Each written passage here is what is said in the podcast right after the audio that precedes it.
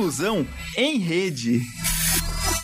Olá a todas e a todos que nos assistem aqui em mais um programa Inclusão em Rede. O programa Inclusão em Rede é realizado pelo CIANE, o Serviço de Inclusão e Atendimento aos Alunos com Necessidades Educacionais Especiais da Uninter. Estamos hoje em Curitiba, exatamente às 16 horas e 31 minutos, horário de Brasília. Curitiba com muito sol, ensolarada, com 27 graus nesse momento, nos anunciando um fim de semana bem agradável em temperatura.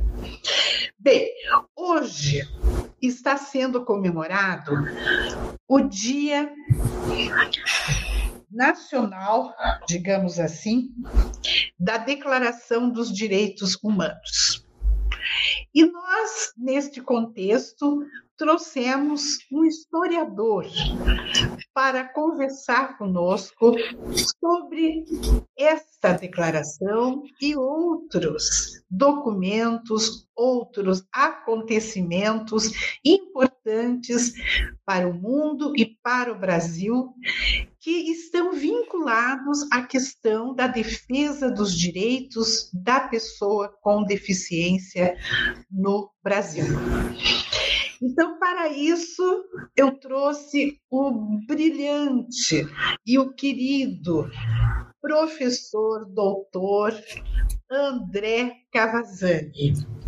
André Luiz Cavazzani é graduado em História pela Universidade Federal do Paraná, tem mestrado em História também pela UFPR e é doutor em História pela USP e Universidade do Porto. Atualmente, o professor André é professor do curso de História da Uninter, do mestrado e doutorado Uninter. Está trabalhando aqui conosco na Uninter. E aqui é, eu vou me dar o direito de comentar com vocês um aspecto muito íntimo, um aspecto assim bastante ligado à história das nossas famílias, que o André é filho de um grande amigo, de um casal muito amigo, né? Que é a Maria Alice, a mãe dele, e o José Roberto Cavazzani, que é meu queridíssimo amigo de infância, de adolescência, de mocidade, de juventude. José Roberto, um grande professor. O André herdou dele esse desejo de estudar, de se aprofundar. O pai, um, uma pessoa que fez doutorado em biologia na Alemanha, professor da Federal, uma pessoa de quem a gente se orgulha em ser amigo. E aqui nós temos já a, a Maria Alice Moscaleski Cavazzani, minha querida amiga, já está aqui nos dando boa tarde, assistindo a gente. Que responsabilidade, Maria Alice, a gente está aqui com você nos assistindo, né? assistindo o desempenho do filho junto com uma amiga. Que bacana tudo isso. Então, antes de qualquer coisa, eu vou fazer a minha autodescrição.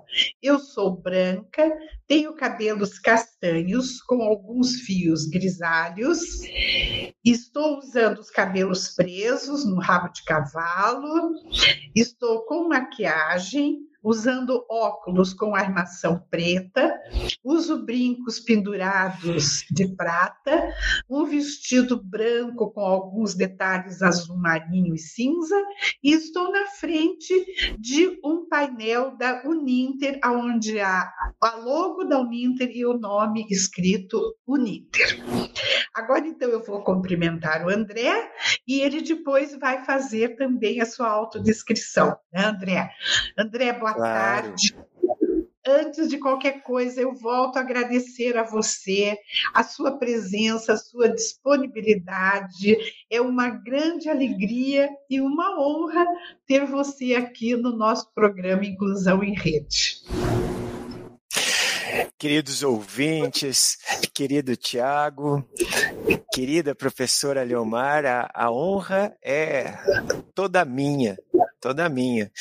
Uh, antes de eu falar, eu gostaria de fazer minha autodescrição, e aí eu sigo né, em respeito Isso. a todos que estão assistindo. Portanto, é, eu estou, uh, eu sou branco, eu tenho cabelos pretos, uso barba preta também, uh, estou usando um óculos de aro preto, estou uh, vestido com uma camisa com tons de azul uh, e falo na frente, é, de costas, na verdade, para a minha biblioteca, onde eu tenho alguns títulos, alguns livros, que inclusive ajudam na nossa fala.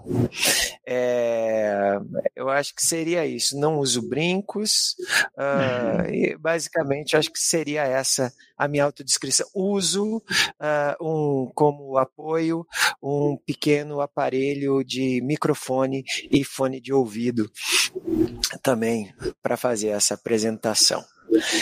Uh, uhum. Feito essa autodescrição, eu queria dizer que a honra é minha, professora Leomar. Uh, Muito obrigada. Eu, eu, tenho, eu tenho uma trajetória uh, por diversas instituições, por diversos contextos, inclusive internacionais, e, e eu queria dizer que isso que nós temos aqui no Centro Universitário Internacional Uninter, né, essa atenção às pessoas com deficiência, que nada mais é que a garantia de um direito né? de uma maneira que eu diria até um tanto lamentável, ela é, é a Uninter é, é única nisso. A gente não encontra desta maneira, com esta intensidade e com este valor que se dá a essa questão que é um direito uh, em outras instituições, inclusive internacionais, algo parecido como se faz na Uninter. Né? Não é por acaso, né? É, não, é, é, com certeza é algo assim que precisa ser estudado para que seja replicado em outros contextos, em outras instituições, né? porque a gente não Muito vê por aí. E eu conheço ハハハハ! Pois é, e, e, eu conheço bastante instituições, né, se públicas, privadas, uh, realmente isso é uma, é uma questão assim única e, e, o que me deixa muito honrado de estar aqui e o que me trouxe também muita gana e vontade de estudar este tema para uh, fazer uma fala hoje a contento e uhum. também gostaria de lembrar que agora, recentemente, no, uh, no programa de mestrado e doutorado profissional do Centro Universitário Internacional Uninter, onde eu uhum. ingressei, uhum. eu tenho uma aluna, a querida Letícia, que está fazendo todo um trabalho sobre tecnologias assistivas, né, pensando na educação à distância. Então, é algo que me deixa muito feliz, assim, e muito contente de estar aqui. Também porque, é, embora eu não uh, é, também porque eu me identifico né, com essa luta, quer dizer, com essa luta pelos direitos né, uh, de, de, de, grupos uh, que, que, que, requisitam o seu direito à cidadania em pleno século XXI, que militam dentro dessa área, e aí podemos falar de movimentos negros, de movimento negro, do movimento pelo direito uh, das mulheres, e eu e aí sim o, o movimento das pessoas com deficiência, eu acho que são causas importantíssimas, a gente não pode passar ao largo delas, então falar sobre isso hoje é um imenso prazer. Antes, que professora bom. Leomar, de Pois é. E antes Não, eu de eu atacar... diga. André, eu ia, eu ia, complementar, desculpe te interromper, dizendo que é tão importante que pessoas de outras áreas do conhecimento, que trabalham em outras esferas, né, a não ser somente as pessoas que lidam com os direitos das pessoas com deficiência, conheçam e, e se engajem neste movimento, porque você, André, eu sei que você será um multiplicador de tudo isso que você você conhece, né, de tudo isso que você analisou, que pesquisou, e você será um multiplicador disso para pessoas que muitas vezes nunca se interessaram em ouvir falar, né, que, que são movidas ainda por preconceitos, por estigmas e que não quebram isso, né, por um, até por um certo comodismo. E trabalhar pelas minorias, né? As pessoas com deficiência se constituem na maior minoria do planeta. Né? Nós temos no, no planeta Terra um bilhão de pessoas com deficiência. E um dado que nos entristece é que a maioria dessas pessoas estão nos países pobres, nos países do terceiro mundo, países em desenvolvimento. Então, é uma questão também de saúde, de higiene, de prevenção e que também implica na questão da justiça social. Né? Então, a gente fica muito envolvido nesses assuntos e é muito importante que, vamos dizer, um doutor aqui em história esteja falando sobre isso. Mas desculpe, eu te interrompi, por favor, continue. Não, imagina, professora Leomar, é, quando, quando nós. É, a, a, a função do historiador é muitas vezes lembrar às pessoas aquilo que elas gostariam de esquecer. Né?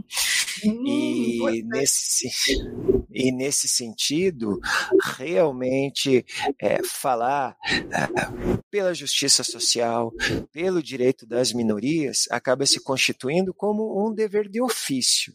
Né? É claro, com uma subjetividade sempre muito controlada, para que a gente não deixe as paixões é, se sobreporem ao conhecimento técnico e científico dentro dos protocolos da pesquisa historiográfica, mas guardada essa atenção, realmente é papel do historiador.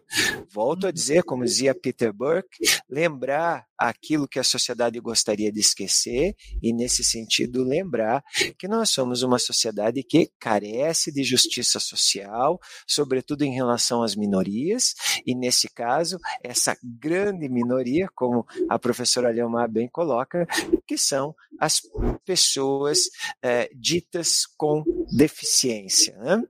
É, antes da, da, gente começar, é, eu gostaria, é, até para orientar um pouquinho da nossa conversa, é, sugerir uma referência e uma reflexão.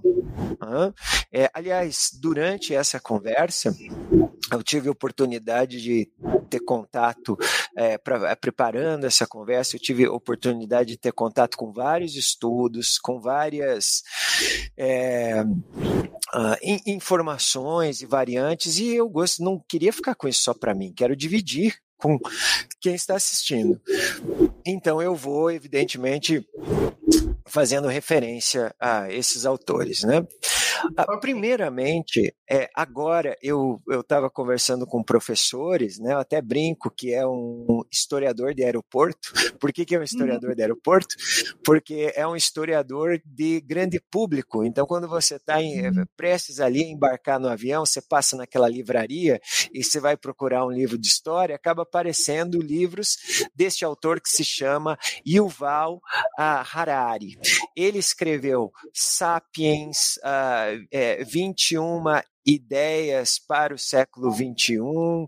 Então ele tem vários títulos que uh, são títulos de fácil leitura para o grande público e de síntese histórica, sem ao mesmo tempo perder rigores e os dois pés naquilo que os historiadores entendem como a ciência histórica. E uma questão do Yuval Harari, que está no livro Sapiens, que eu acho que é muito interessante, é que ele retorna às nossas origens mais ancestrais e, e ele lembra né, de que esses, essa sociedade né, considerada sapiens, ela usava ferramenta e fogo, eram exímios caçadores e, ao que parece, cuidavam dos seus doentes e cuidavam dos seus debilitados, certo?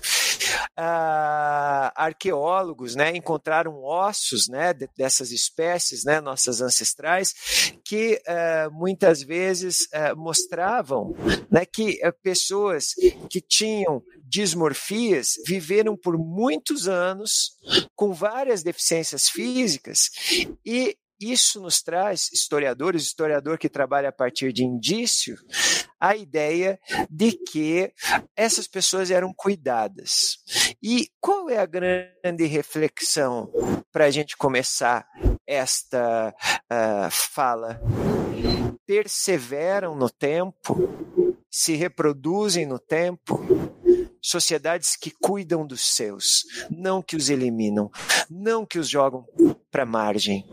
Então, essa é uma questão, acho que fundamental para a gente ir constituindo aqui a nossa fala. É uma fala que é, lembra disso, é, perseveram Maravilha. aqueles que cuidam dos seus, não é? Que beleza. E não sou eu que estou dizendo, é o Yuval Harari, né, no livro Sapiens. Então, se vocês tiverem curiosidade, quiserem estudar este autor, não só o Sapiens, como as é, 21 ideias para o século 21, está aqui a dica e uh, ajudando a gente, então, como uma, uma reflexão introdutória. É, parece obrigada. uma coisa. Uhum. Claro, professora Leomar, claro, claro. E se quiser comentar, por favor, fique à vontade. É, nós professora temos pensa. aqui, professor André, temos aqui uh, o Márcio Oliveira, que com certeza deve ter anotado aí o nome do autor e os livros indicados, porque ele é um aluno de serviço social, aluno de pós-graduação em Direitos Humanos e Movimentos Sociais. É nosso aluno do Polo Carlos Gomes, em Curitiba. Boa tarde, Márcio. Com certeza você já notou aí, né? As indicações muito importantes que o professor André nos fez aqui. Que alegria, então, querido Márcio. Eu não sei se eu te interrompi, você queria continuar com algum comentário? Não, não, não. Não, não por favor, ah, então... pode. Então, Veja, é, desde que eu procurei você para fazer esse programa, para convidá-lo para participar desse programa, é, uma ideia me ficou muito viva na memória. Quando eu falei em Declaração Universal dos Direitos Humanos, você falou bem, mas então é a segunda, não é a primeira. Né? E aí eu fui então dar uma pesquisadinha eh, para ver do que se tratava. Você mencionou que era da Revolução Francesa, então eu fui lá procurar. E você se referiu à Declaração dos Direitos do Homem e do Cidadão, né? que foi criada na França, justamente na época da Revolução Francesa, e que alguns julgam ser o início, né, a inspiração para a Declaração Universal dos Direitos Humanos de 1948. O que, que você pode nos falar sobre isso, André? É que uh, ela, digamos assim, né, ao romper com o antigo regime, ao romper com sociedades que naturalizavam os privilégios de, de, de classe, ela realmente é um pontapé inicial. Mas uh, se você olha né, a Declaração dos Direitos do Homem, para a Declaração Universal dos Direitos Humanos, nós temos aí uma, uma tensão né, textual que é muito importante. Ora, é verdade, a Declaração dos Direitos do Homem, né, do, do, do, cidadão, ela, ela é um marco inicial, mas ela se dá num período né, em que ah, nós ainda temos a escravização de pessoas orientes, ah, oriundas né, do continente africano, né, as pessoas a, gente poderia chamar de afrodiaspóricas. Nós ainda temos uma sociedade né, que, em que a divisão entre as funções do homem as funções das mulheres, né? Você tem ali uma desigualdade essencializada entre homens e mulheres e que ao longo do século XIX os movimentos feministas, os movimentos sufragistas e tantas outras lutas de movimentos sociais é, vão, digamos assim, é, aparando essas arestas. Então, de uma declaração que é sim um grande passo, mas ainda pelo seu próprio título, é sexista, uh, é, convive com uh, situações uh, que, que, que, que não se referem à dignidade humana e à liberdade, como por exemplo a escravização, ela vai sendo trocada, né, vai sendo adaptada, vai sendo melhorada ao longo do tempo para a gente chegar a uma declaração universal que nós temos na ONU. E olha, para que isso acontecesse, a humanidade passou por várias calamidades, não é? Entre elas, eu poderia citar a primeira conflagração mundial, a primeira guerra mundial, e logo depois da primeira guerra mundial, a Segunda Guerra Mundial. Né? Se achava que a Primeira Guerra Mundial ela seria a guerra para acabar com todas as outras, no entanto, ela não foi suficiente, e ali, uns 30 anos depois do término dessa, nós vemos a ascensão dos regimes totalitários na Europa, Mussolini na Itália, e entre esses regimes totalitários, evidentemente, o regime de Adolf Hitler. E, e quando eu dou esse passo, né, é porque é, é, logo depois da derrota de Adolf Hitler que nós temos essa declaração universal, que nós temos inclusive a criação da ONU. E ela não se dá por acaso, professora Leomar, justamente porque os crimes e atentados aos direitos humanos que foram cometidos na Segunda Guerra Mundial, hum, é, evidentemente, eu, eu vou guardar um, um, uma fala é, com bastante ênfase em relação ao, ao, ao que aconteceu na Alemanha nazista. Mas os atentados de Hiroshima e Nagasaki também não ficam atrás em termos de atentados a direitos humanos e a população civil. Né? E esses, no caso, foram perpetrados pelos Estados Unidos, rivais uh, dos nazistas nessa época. Né? Uhum. Então, o que acaba acontecendo é que quando se toma consciência né, da tragédia humanitária que foi a guerra, então se vê a necessidade de criar uma organização das Nações Unidas e se vê a necessidade de se criar uma declaração que seja válida uh, para o mundo todo né? embora nem sempre seja cumprido. E aí eu queria chegar numa questão que é completamente a antítese daquilo que é, o, o, o historiador dos Sapiens, né, o Yuval Harari, uh, traz para a gente. Né? Ah, uma sociedade que cuida dos seus persevera. E o que acontece com uma sociedade que elimina os seus? E aí nós chegamos no regime totalitário do Adolf Hitler. Né? O Adolf Hitler, ah, que era bastante belicoso né? ah, em, sua, em sua ascensão ao poder, ah, que trazia teorias ainda do século XIX, racialistas, eugenistas, né, a ideia de raça pura, né, ele dizia o seguinte, né? Olha, tempos de guerra são os melhores para se eliminar os doentes incuráveis. E aí, com essa ideia de raça superior, que estava dada não só pela cor uh, da pele branca e por uma suposta origem ariana, que era uma grande invenção do século XIX que eles foram uh, se apropriando, havia também uh, uma ideia uh, bastante perversa de se considerar deficientes físicos e mentais como, entre aspas, é, inúteis à sociedade e por isso deveriam ser eliminados. E o Adolf Hitler, portanto, o Holocausto, né, o Holocausto ele não envolve apenas a eliminação né, dos judeus, mas ele envolveu também a eliminação, a institucionalização né, desse, crime dentro do Estado nazista, a eliminação de pessoas que eh, eram consideradas, na época, desviantes e que possuíam deficiências físicas ou mentais, incluía-se aí também, inclusive, ciganos, homossexuais.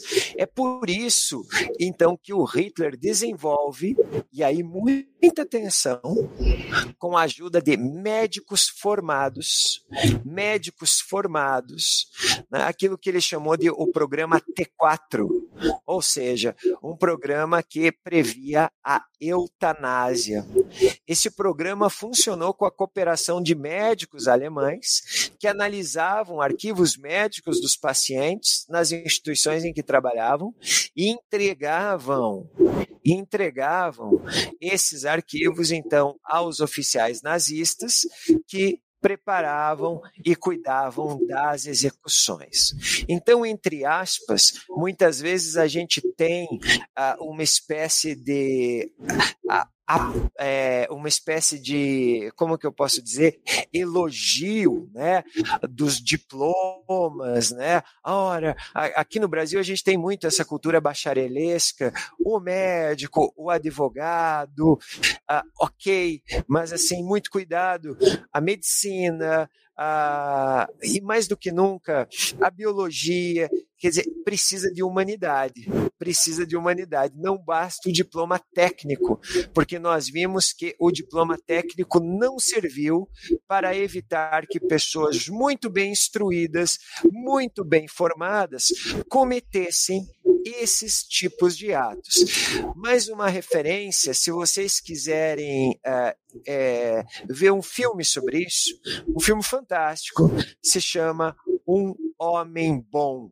Vale a pena dar uma olhada nesse filme, que fala justamente do dilema de um uh, estudioso alemão de literatura que um dia escreve um texto e esse texto acaba sendo apropriado pelos nazistas como uma justificativa para se cometer a eutanásia, como uma justificativa para eliminar as pessoas que eles consideravam desviantes da norma nazista. Então não eram só os judeus mas entravam aí também, evidentemente, a questão uh, dos deficientes, que Hitler autorizou os dados desta época, porque eles queimaram também, eles, eles é, procuraram evitar que se soubesse, né?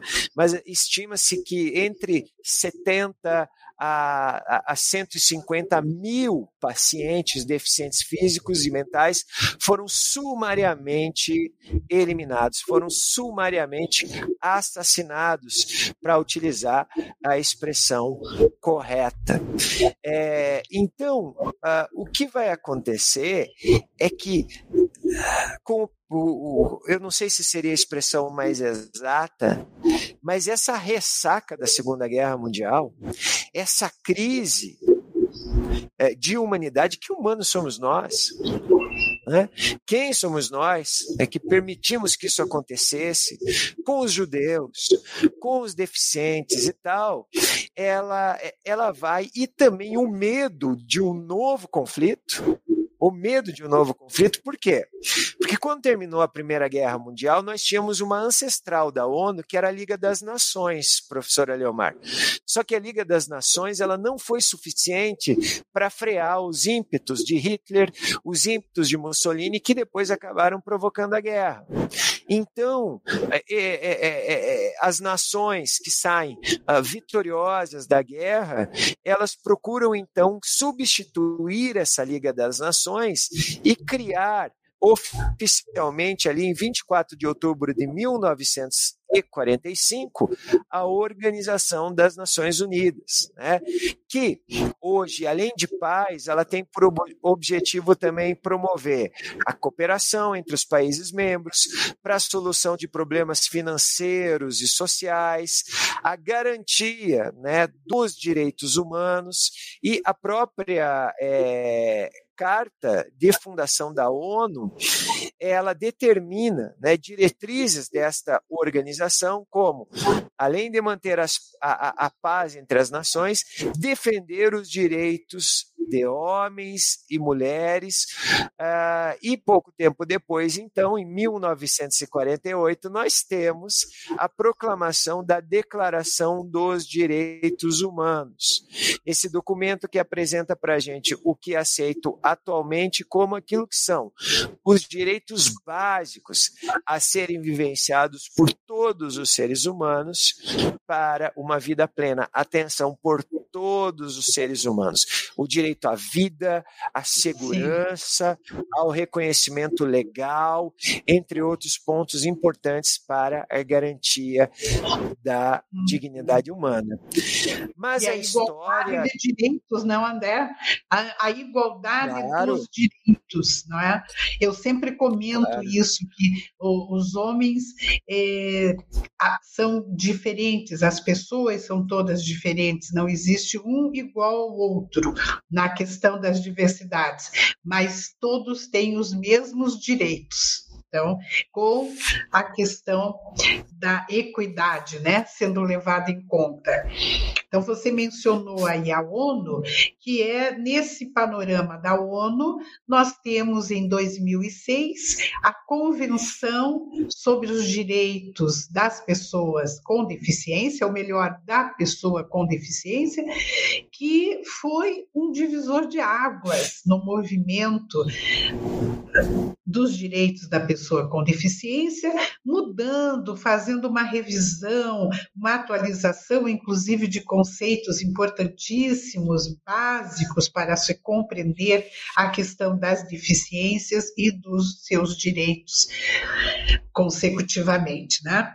Então, nesse contexto da ONU, nós tivemos este grande momento, que é uma página feliz da história. Como é que você vê isso como historiador num panorama mais amplo, né, dentro da história? Olha, professora Leomar, obrigado pela pergunta, né? Eu acho fantástico. Eu acabei de trazer uma, uma página tão trágica da história. Que bom que nós também temos ao longo da história páginas felizes, né? É, e ao longo da história também, pois é. Mas ao longo da história também a gente percebe que muitas vezes ah, existem lacunas entre o texto e o que ocorre efetivamente, né? E é por isso que nós estamos aqui ainda militando, ainda lembrando, né? Porque entre a declaração e entre o que é cumprido de fato, ainda temos um caminho a trilhar, né? Agora, historicamente, uma coisa que me chamou muita atenção é, em relação, e, e, e, provavelmente eu, vou, eu, eu peço desculpas, professora Leomar, porque agora nesse momento eu vou falar com uma especialista no tema, né? Então pode ser que eu esteja aí, uh, a gente brinca, né? É, é, é, como é que é? Chovendo no molhado contigo, mas eu imagino que nossos ouvintes, talvez, é, não, não compreendam ou, ou, estão aqui justamente por interesse, né? De, de, de aprender junto conosco algo mais e tal. Mas uma coisa que eu acho muito interessante né, é que o movimento social ah, da, né, anticapacitismo, o movimento social das pessoas com deficiência, ele está muito articulado à luta histórica também de outras minorias, como, por exemplo, o movimento negro e o movimento feminista. O movimento feminista, que é tão uh, variado, que tem tantas vertentes, né? e eu não tenho nem o lugar de fala para falar sobre ele. Mas quando eu estava estudando um pouquinho, e eu queria fazer um parênteses, professora Leomar, para fazer uma pergunta pessoal agora, é, a professora Leomar, como bem informou, né, é a amiga é, do meu pai, da minha mãe, e, evidentemente, a professora Leomar também conviveu ah, com minhas tias, com minhas avós, e eu lembro que uma coisa muito importante para elas, que era de um orgulho muito grande, era o fato de que faziam parte do movimento soroptimista. E aí, uhum. uma pergunta que eu queria lhe fazer, professora Leomar, é se essa sua é, dedicação é, fantástica, imprescindível a essa causa, ela está tem alguma questão relacionada ao movimento soroptimista, porque é, esta questão dos movimentos sociais, é, o movimento negro, o movimento, e daqui a pouco eu vou explicar porque elas estão muito articuladas, muito articuladas. Então, gostaria de saber isso, professora Leomar. Então, eu acompanhei né, essa questão das soroptimistas e eu também pertenço a, a esse clube das senhoras soroptimistas. Inclusive, anualmente, nós indicamos mulheres que têm necessidades financeiras e que têm aspiração ao estudo, ao crescimento pessoal, para concorrer aos prêmios, sabe? Nós temos uma aluna que foi nossa aluna, formou-se na Uninter, uma, uma angolana, a Isabel, Olha. a Isabel ganhou o prêmio no Brasil, o prêmio, é, acho que chama-se é, não lembro agora o nome, Viva Seu Sonho, chama o prêmio. E esse prêmio, é, ela ganhou um valor grande em dólares, sabe? Nós até fomos receber o cheque junto com ela e fomos ao banco depositar, porque ela é cega. E a gente tinha uma preocupação dela com aquele cheque em dólares, em dólares, uhum. o cheque da Isabel. E foi indicação nossa. Então, sempre que nós podemos, fazemos essa indicação e elas ficam muito felizes. Mas, além disso, interessante, eu sempre tive, desde criança, André, essa vontade de ajudar, sabe? Uma pelo meu signo, eu acredito que eu sou libriana, né? e Libras tem lá, segundo dizem os estudiosos, essa vontade de fazer também justiça. E porque eu sempre tive, eu sempre quis ser professora desde criança, e eu sempre tive vontade de ajudar. Você sabe que a gente, com lá pelos nossos nove, dez anos, eu e a minha amiga Beatriz Bandeira, já falecida, fizemos uma distribuição de roupas de crianças lá na, no portão do nosso prédio. Nós íamos nas lojas Olha. e pedíamos e as pessoas davam para gente. E aí nós fizemos, nós distribuíamos uma senha para as pessoas pobres irem lá buscar. E fizemos uma distribuição então, uma coisa assim que tem pessoas que nem acreditam que nós fizemos isso, mas fizemos, por incrível que pareça. E aí, então, veio com o meu curso de psicologia também. Eu, eu sempre tive essa visão humanista, né? Sempre fui adepta de Rogers. Então, a gente quer é claro. participar da construção de um mundo melhor. E a questão das deficiências caiu para mim, é, assim, do céu, né? Com o Elias Abraão, que você não conheceu, você é muito jovem, que foi o secretário de Educação que me chamou para trabalhar com ele no Departamento de Educação Especial do Estado. Eu acabei sendo chefe do departamento. Daí para frente não, não parei mais de trabalhar nisso, né? Mas, Fantástico. André, eu tenho aqui uma curiosidade que eu vou te perguntar.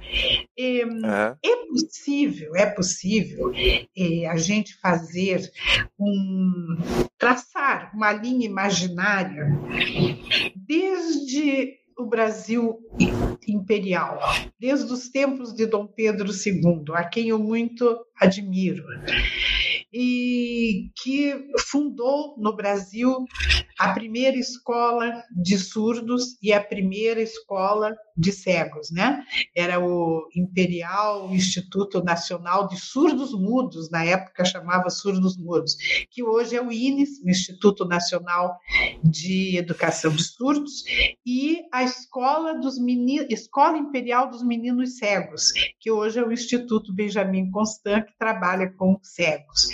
Então, Dom Pedro criou, eh, imitando o que foi feito na França, né, com professores, inclusive, trazidos de lá, e de lá até a, a, a, uma linha imaginária na história, até a Declaração dos Direitos Humanos, até a Convenção sobre os Direitos Humanos da ONU em 2006, uma trajetória dentro do Brasil. O que, que você pode colocar sobre isso? Ah, isso é muito bacana.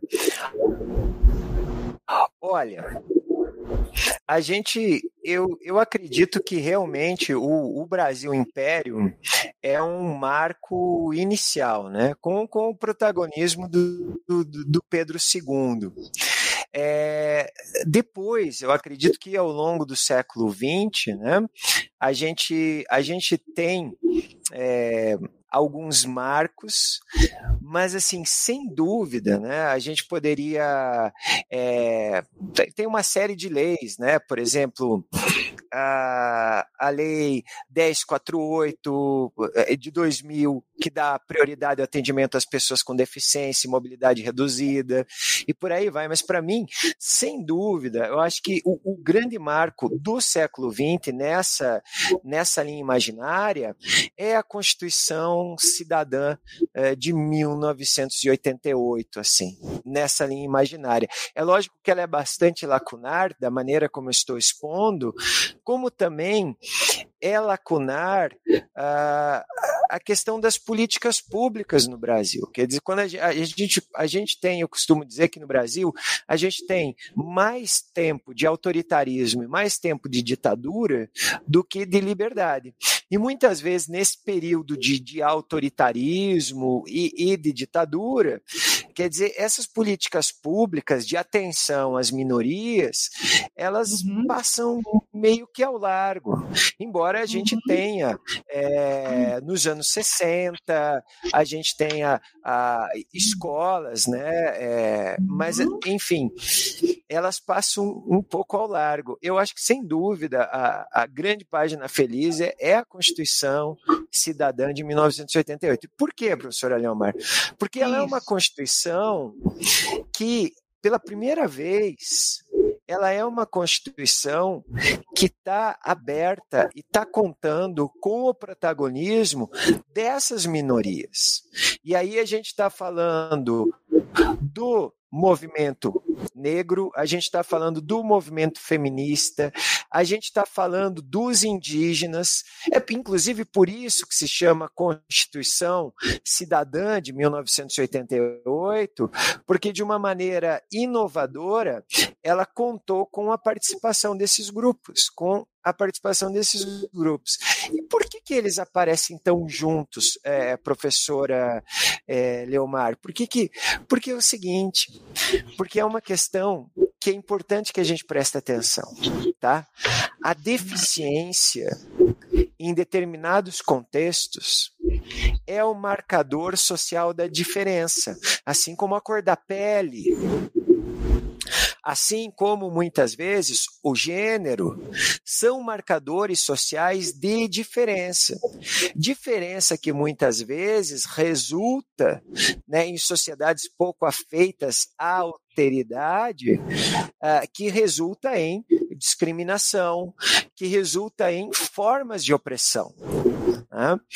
E uma questão que é muito interessante, que acaba sendo incorporada na Constituição Cidadã de 1988, e que, embora esteja ali, na letra da, da, da lei, é algo que a gente é, vem avançando, é que nós tínhamos, né, pensando em linhas imaginárias, quer dizer, nesses períodos de ditadura, a, a, até chegarmos à abertura em 1988, nós tínhamos, quer dizer, nesse, nesse aspecto uh, da questão da deficiência, aquilo que os estudiosos do tema chamam de modelo médico.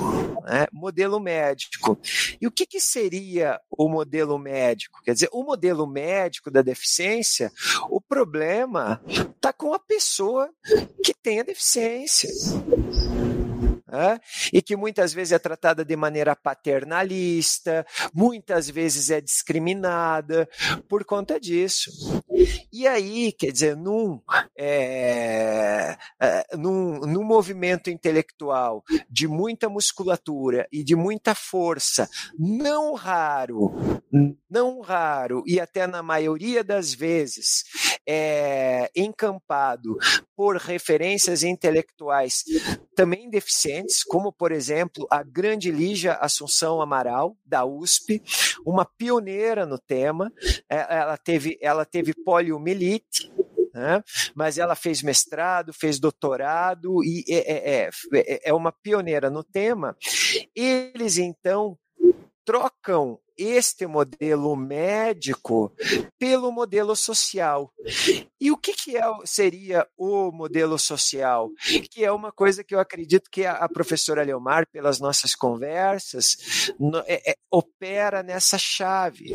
Quer dizer, o modelo uh, social ele provoca uma redefinição do significado de habitar um corpo que havia sido considerado por muito tempo tempo anormal. O problema, o problema não é o corpo, entre aspas, anormal. O problema é a sociedade que não está treinada, que não está capacitada e que não está aberta para lidar com essa diferença.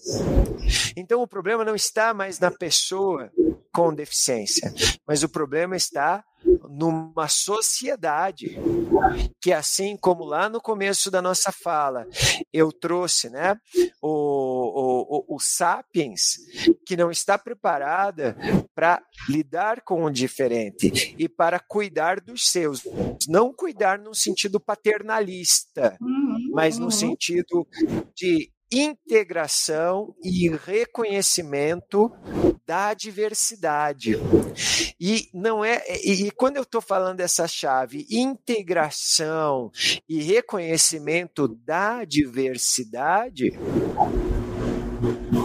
é que eu estou lembrando também das pessoas que sofrem discriminação pela cor da pele, das mulheres que às vezes sofrem discriminação em determinados contextos, e não é à toa que esses movimentos né, o, sociais eles andam juntos, eles andam juntos.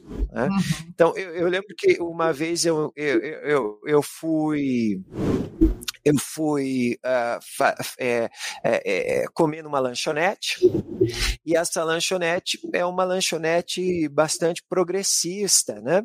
Então, antes de você entrar na lanchonete, está escrito assim: olha, aqui não entra uh, homofóbico, aqui não entra racista, e aqui não entra uh, especista, e aqui não entra capacitista. Né? E então, quer dizer, a luta desses movimentos realmente ela está muito integrada, justamente por quê? Porque um, um, um corpo fora daquilo que tende a se considerar normal dentro de padrões que são inventados, que são produzidos e que, em última instância, nenhum de nós está completamente adaptado. Uhum. Nenhum de nós está completamente Sim. adaptado. Dizer, eles, eles inscrevem uma, uma, um signo de diferença que gera discriminação. Então, uhum. a, é, essa percepção né, é, da deficiência como uma experiência individual isolada, ela está caindo por terra, ela não pode ser dissociada de outras lutas sociais. E ela deve ser cada vez mais experimentada não como uma experiência individual e isolada, mas como uma experiência coletiva, professor Eliomar, como uma experiência coletiva. E é um processo, quer dizer, eu trabalho, por exemplo, com educação básica. E é desafiador, porque às vezes você tem no programa da escola, para ficar bonito aos olhos de quem lê, programas de inclusão. Agora, trazer, quer dizer, uma inclusão de direito, porque ela é de direito, e de fato, é sempre muito desafiador.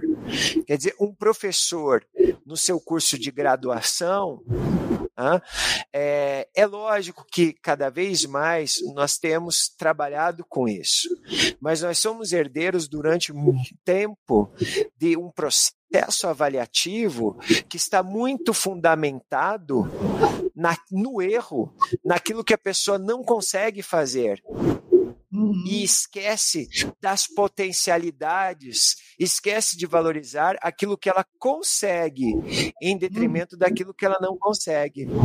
Então veja que isso parece uma coisa básica, mas superar isso na prática é um desafio. Não basta ter ali né, uma coisa bonita, né, escrita, ah, que trabalhamos com inclusão, né, mas isso na prática precisa ser é, desafiado. E para a gente resolver isso, a gente precisa disso que a gente chamaria, professora Leomar, de uma visão disruptiva. Uma visão disruptiva. O problema da deficiência é um problema coletivo. É um problema coletivo. Nós, como sociedade, precisamos. É, quem tem a deficiência é a sociedade que não está sabendo lidar com a diferença, não está sabendo uhum. lidar com os seus. E que é, tem avançado nisso. A convenção é um avanço, mas tem avançado nisso. Eu falei da Lígia Assunção Amaral, uh, do Departamento de Psicologia da USP, já falecida, mas eu tenho lido bastante textos da, de uma outra pesquisadora da Universidade Federal de Santa Catarina, que trabalha com algo que está muito hoje é, na na, na, é um ar do nosso tempo, na ordem do dia, que são aquelas análises interseccionais, ou seja, uhum. elas estão trabalhando o signo da diferença a partir de cortes de raça, de gênero, uh, e, e, e como que essas coisas dialogam e como que essas coisas às vezes estão juntas. Então, a Anaí Guedes de Mello é uma referência que eu tenho uh, a, a, passar para quem uh, está nos ouvindo. Né? E, uhum. finalmente, professora Leomar, é isso, quer dizer, a Constituição de 1988 e tempos depois a própria Convenção, ela assimila né, essa Convenção Internacional uh, da Pessoa com Deficiência da ONU. Né, na uhum. tentativa de se harmonizar. E aí a gente tem, né, é, ó, chancelado né, em, em, em setembro de 2007 a Convenção sobre os Direitos das Pessoas com Deficiência, né? um, um, um, um documento interessantíssimo, né? Uh, e, e que tem uh, o, o, prefácio, né? É, que está é, é, apresentado pelo Paulo Vanucci, que na altura era secretário especial dos Direitos Humanos, e que é um documento que vale a pena uh, ser lido, né? Em seus uh, mais de 40 artigos. E que muda a Constituição brasileira. Né? O Brasil é um dos países signatários da Convenção dos Direitos da Pessoa com Deficiência, na ONU, e que alterou a nossa Constituição por lei. Né? Nós temos essa alteração que dá realmente fortalece né, os movimentos e as ações que são desenvolvidas é, para que as pessoas com deficiência realmente exerçam os seus direitos, porque é como você muito bem disse, existem, existe a Convenção, existe a Declaração Universal dos Direitos Humanos, existe a Constituição né, de, de, de, de 88, a, a Convenção, como é que você chama a Convenção? Convenção. Você usou uma expressão. A Convenção sobre os Direitos. É, a Convenção Não. sobre os Direitos das Pessoas com Deficiência? Não, você Ou a usou para. Internacional. Não, é a Constituição eu, eu me confundi. A Constituição, uhum. você, você uhum. diz que é a Constituição irmã, cidadã. fraterna, cidadã. cidadã. Constituição Isso. cidadã. Então, existem todas essas é. legislações tão importantes, essas diretrizes tão importantes, mas ainda nós precisamos dessa luta, né? Porque você vê que isso muitas vezes e frequentemente, infelizmente, não é respeitado. Esses dias, uma aluna nossa que é, só, ela apresenta o transtorno do espectro autista, que é uma autista, ela uhum. é nossa aluna de ciência política, uma autista de altas uhum. funcionalidades. Ela faz ciência política na Uninter e na Universidade Federal do Rio Grande do Norte. Ela faz o mesmo curso em Olha. duas faculdades. Interessante, né? E ela me contava Sim. numa reunião que eu tive com ela, por videoconferência, que ela foi ao dentista e que a dentista disse não, que ela não atendia autistas, que quem atendia autistas era um outro dentista em outro local, mas ali ela não atendia autistas. Então você veja, ainda existe este tipo de procedimento.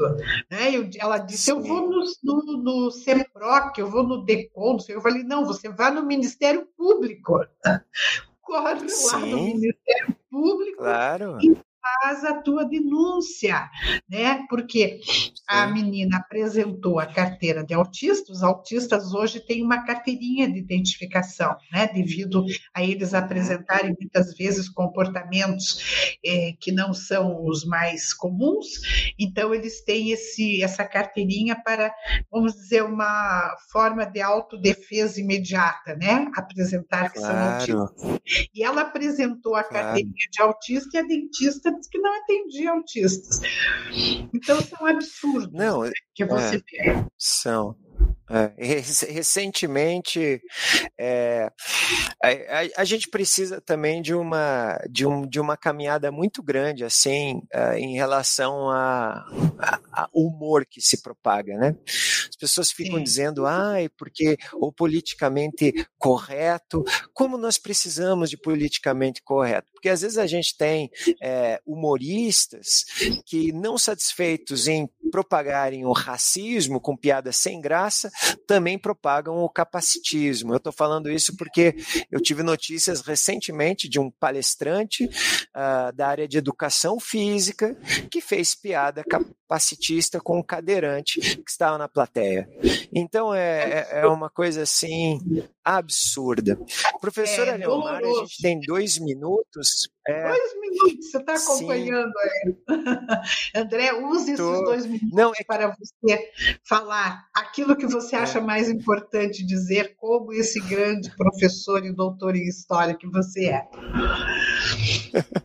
Olha, eu, na verdade, professora Leomar, o, o que eu queria, não queria deixar de mandar um abraço abraço cheio de carinho para a querida Rafaela Robel, nossa colega da área de linguagens e sociedade, que eu, eu compartilhei, ela disse que estaria assistindo, não sei se agora uhum. ou depois, mas querida. Rafa, eu estou te mandando um abraço imenso, dizendo que eu aprendo demais trabalhando no dia a dia com você e me sinto muito honrado por isso. E eu acho que eu termino eu, eu, termino como, como, como eu comecei.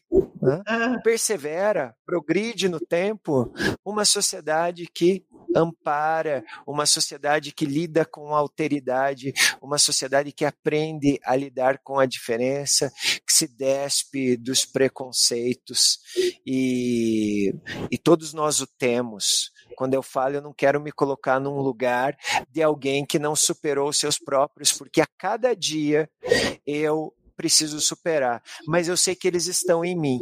Pelo menos eu me olho no espelho e eu vejo. E eu acho que isso é um caminho para tentar mudar. Uh, mas eu acredito que é isso. Eu acredito que é, que, é, que é isso que eu teria a dizer, querida professora Leomar. É, isso que você comentou é o principal, né, André? É, é sabermos que nós temos que lutar contra esses estigmas que estão tão enraizados em nós, né? Que se vê, são arquétipos, né? Que fazem parte do nosso inconsciente coletivo, do nosso inconsciente familiar, e, e nós notamos em alguns momentos que eles ainda estão dentro de nós.